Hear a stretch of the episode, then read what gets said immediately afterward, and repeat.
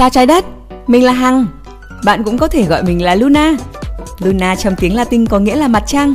Chính vì vậy mà podcast của mình có tên là Luna Light, sống một cách rực rỡ. Nào, hãy cùng khám phá cuộc sống rực rỡ này mỗi ngày cùng mình nhé. Mình đã quay trở lại rồi đây. Podcast ngày hôm nay sẽ được thu cho một niềm vui, một sự hạnh phúc mà mình rất muốn chia sẻ đến với tất cả mọi người. Và nó dành tặng cho người đã đồng hành cùng mình gần 3 năm vừa qua và cả chặng đường sắp tới, đó là vị hôn phu của mình. Trước khi chia sẻ thì mình sẽ điểm lại một chút nha. Podcast Luna Light sống một cách rực rỡ sẽ được thực hiện hoàn toàn ngẫu hứng. Sau khi nghe podcast xong á, nếu bạn cảm thấy vui, cảm thấy buồn hay bất cứ một tâm trạng nào mà bạn muốn chia sẻ á, thì mình sẽ luôn ở đây và lắng nghe. Và vì không có kế hoạch chính xác cho những số mới của Luna Light nên mình mong các bạn có thể dành thời gian theo dõi kênh của mình hoặc fanpage Luna Light, blog lunalightlife.com hoặc một cách nhanh nhất là link tree mà mình chia sẻ trong phần mô tả nhé. Cảm ơn các bạn đã lắng nghe những số mình đã ra và đã ủng hộ rất là nhiệt tình. Mình rất trân trọng và biết ơn. Nào, bây giờ chúng ta sẽ cùng quay lại với chủ đề chính nha. Cách đây hai ngày ấy thì mình có quay một cái video clip cuộc trò chuyện giữa mình và anh nhà thì lúc đó anh đang cầm điện thoại và đang xem một cái gì đó. Vì là cái cuộc uh, trò chuyện đó khá là vui vẻ nên mình đã chia sẻ clip cho chị đồng nghiệp. Thì bỗng chị hỏi là ủa tay anh Jack không bị run khi cầm điện thoại nữa hả? Mình trượt giật mình và xem lại clip thì đúng là thế thật. Một niềm hạnh phúc trào dâng ngay vào thời điểm đó. Trời ơi chị đồng nghiệp đã nhắc nhở mình một điều quan trọng mà ngay chính bản thân mình cũng không thể để ý luôn. Và ngay vừa mới đây thôi thì khi anh đang ngồi trên chiếc ghế thì mình đã lại gần và hôn nhẹ lên đôi bàn tay của anh ấy và nói với anh là, anh anh có nhận ra rằng là tay anh đã bớt run đi rất nhiều không? Và gần như là không run nữa ấy. Thì anh trả lời, có chứ. Thời gian gần đây mọi thứ với anh thật là tuyệt vời. Anh rất cảm ơn em đã là một phần lớn trong sự thay đổi tuyệt vời đó của anh. Bỗng nhiên đôi mắt mình trượt ướt nhòe. Những gì mà chúng mình đã cố gắng trong suốt thời gian qua đã có kết quả anh ấy mới chính là người quan trọng nhất. Đó là cơ thể của anh và những gì anh làm được là những điều mà anh nên tự hào về chính bản thân mình. Anh nhà mình thì từ khi bắt đầu lên 8 tuổi thì có một hội chứng là run tay. À, nó là một cái dạng rối loạn vận động movement disorder. Cùng thời điểm đó thì anh cũng được nhận chẩn đoán là một người có tăng động giảm chú ý ADHD và anh đã ở nhà homeschool 2 năm. Và suốt từ năm 8 tuổi đó cho đến lúc trưởng thành ấy, thì cái hội chứng này là cuộc sống của anh ấy trong những năm anh đến trường thì anh sẽ luôn được đặt cách là dùng máy tính mà không cần phải viết này, hay là được thi riêng mà không cần phải thi chung với mọi người, hay là được ngồi ở vị trí đặc biệt mà không ảnh hưởng đến bất cứ ai, bởi vì là anh không thể viết được. Thực ra là anh ấy có thể viết nhưng mà cực kỳ khó khăn. Ví dụ như là chúng ta sẽ viết một dòng chữ hết 30 giây chẳng hạn thì anh ấy phải mất từ 3 đến 5 phút để viết được nó, nhưng bù lại thì anh ấy đánh máy rất là giỏi. Ngày cái ngày mà mình quen anh ở Đà Lạt ấy, trong cái lần mà hai đứa làm tình nguyện viên mà mình có nhắc đến ở cái tập đầu tiên ấy thì mình không hề biết là anh có cái rối loạn này. Cho đến cái lúc mà chúng mình bắt đầu hẹn hò nhau. Lúc đó là 5 giờ sáng, anh ấy hẹn mình ở khu rừng thông bên cạnh hồ Tuyền Lâm ấy để đi dạo. Mặt trời thì còn chưa tỉnh giấc và chúng mình thì cùng dạo trên con đường mòn và khu rừng ngắm nhìn những cái vệt sáng đầu tiên vẫn còn ngái ngủ sau một đêm dài, bắt đầu choàng mình thức dậy. Đà Lạt lúc đó là tháng 12 rất là lạnh nên là mình vừa đi vừa suýt xoa và kéo chiếc áo lên ngang cổ mặt hồ dần dần sáng lên. Trong cái lúc khung cảnh rất là lãng mạn đó và bên cạnh một cô gái mà đang suýt xoa vì lạnh như thế thì anh ấy nắm tay mình. Thì cảm nhận đầu tiên của mình là, trời ơi, sao tay anh này run dữ thế nhở? Lại còn đầy mồ hôi nữa chứ. Thì ban đầu mình nghĩ là chắc là do căng thẳng quá vì hầu như là ai mà chả căng thẳng lúc hẹn đò đầu tiên, đúng không?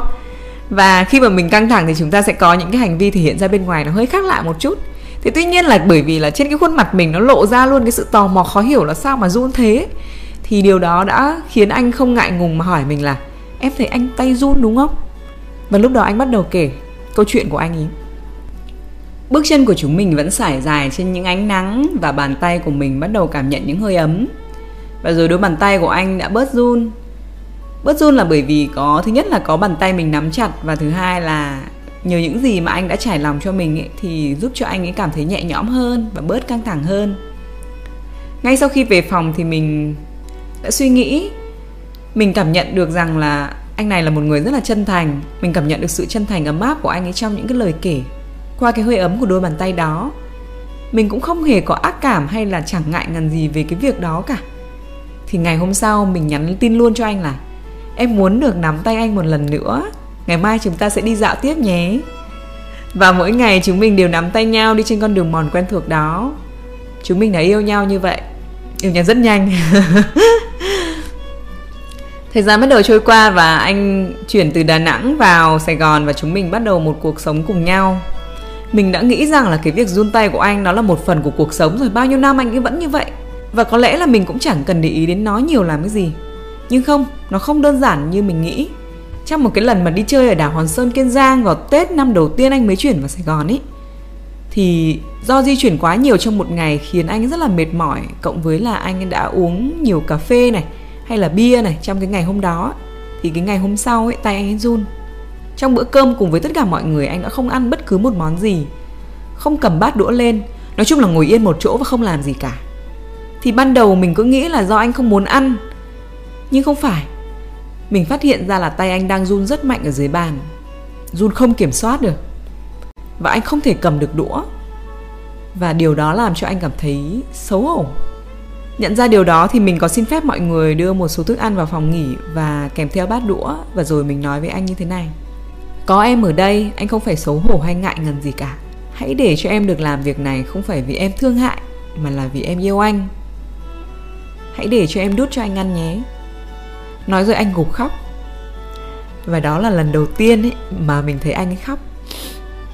Sau những ngày đó về sau thì mình đã luôn chăn trở. Anh ấy là một người tập thể dục rất là nhiều.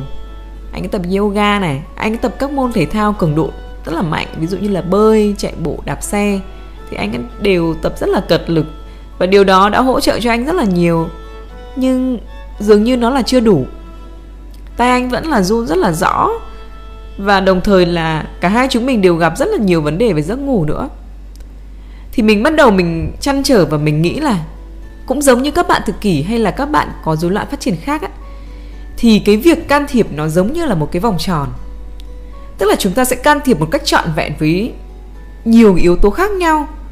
Chứ không phải là chúng ta chỉ tác động đến cái này mà không tác động đến cái khác.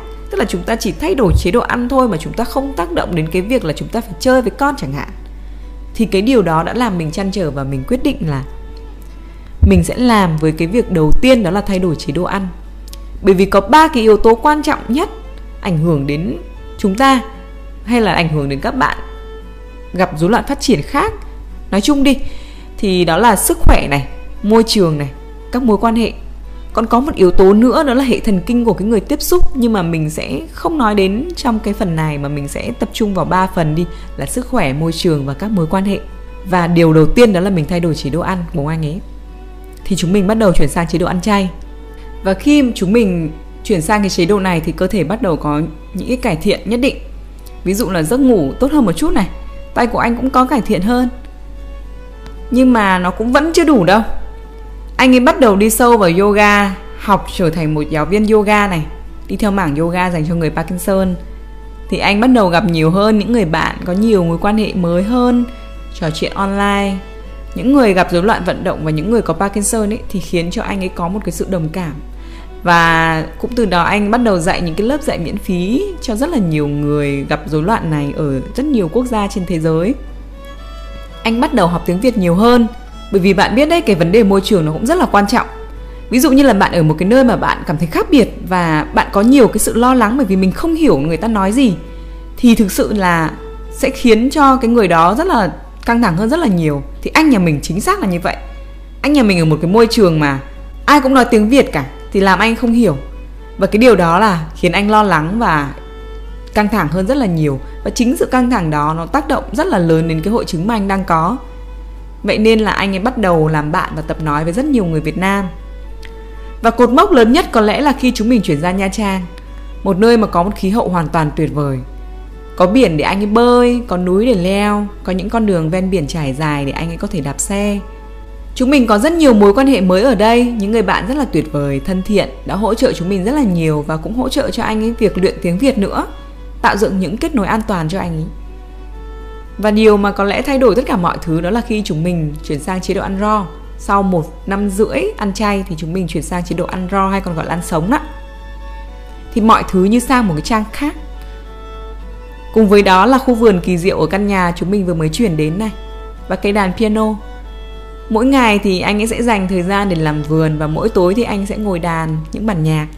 Thì tất cả những cái điều đó đã giúp cho anh rất nhiều trong cái vận động tinh. Ngày xưa thì bao giờ anh cũng chỉ cầm được một nửa cốc nước thôi. Mình sẽ phải uống một nửa nếu mà ai đó lỡ rót đầy cho anh ấy. Vì nếu mà cầm một cái cốc nước đầy ấy, thì tay anh run ấy, thì sẽ khiến nước đổ ra ngoài thì ngày nay anh đã có thể cầm nguyên một cốc nước đầy mà không sợ bị đổ nữa và tất nhiên là mình sẽ không phải cần phải uống nữa ngày trước thì khi mà cầm điện thoại ấy, thì anh sẽ khiến là ai cũng để ý bởi vì tay anh rất là run nhưng mà ngày nay thì trong cái video gần đây nhất mình mới quay thì tay anh không hề run một chút nào cả hay là ngày trước khi mà cái đôi bàn tay ấy nó vẫn run run lên mỗi lần mà ngồi yên một chỗ không làm gì. Thì bây giờ mình đã có thể cầm trọn vẹn tay trong tay với anh mà không có bất cứ một cái chuyển động nào cả. Và anh ấy sẽ chỉ run khi mà cơ thể của anh ấy quá mệt, hoặc là anh ấy bị căng thẳng quá độ. Nhưng mà cái độ run nó cũng không như trước nữa. Và thực sự tất cả những cái điều đấy làm mình cực kỳ cực kỳ hạnh phúc. Bạn biết không? Sức khỏe này, môi trường, các mối quan hệ đều có ảnh hưởng rất lớn đến tất cả chúng ta nhất là những người mà đang gặp một cái khó khăn nào đó một cái hội chứng nào đó hay là các bạn đặc biệt nói chung. Vì vậy mà chúng ta đừng bỏ qua bất cứ một cái yếu tố nào cả bởi vì tất cả nó đều quan trọng hết á. Và cái điều may mắn đó là chúng mình cùng làm công tác xã hội và cùng uh, làm với trẻ đặc biệt. Thế nên là chúng mình được học cái học thuyết polyvagal và cái học thuyết đó nó đã giải thích rất rất nhiều những cái điều trên những cái gì mà mình vừa nói ở trên đó và chính cái điều đó đã giúp chúng mình cùng hiểu nhau này và cùng hỗ trợ nhau trên cái con đường này và nếu mà các bạn quan tâm á, thì hãy trò chuyện cùng mình về cái học thuyết polyvagal này nhé Cảm ơn các bạn đã lắng nghe câu chuyện của mình vào ngày hôm nay và mình biết là các bạn đang cảm nhận được một cái sự hạnh phúc ở trong cái câu nói của mình, đúng không? Và thực sự là mình cũng đúng là như vậy, thật mình đang rất là vui và hẹn gặp lại các bạn ở trong những tập podcast tiếp theo của mình nhé. Cảm ơn tất cả mọi người. Bye bye.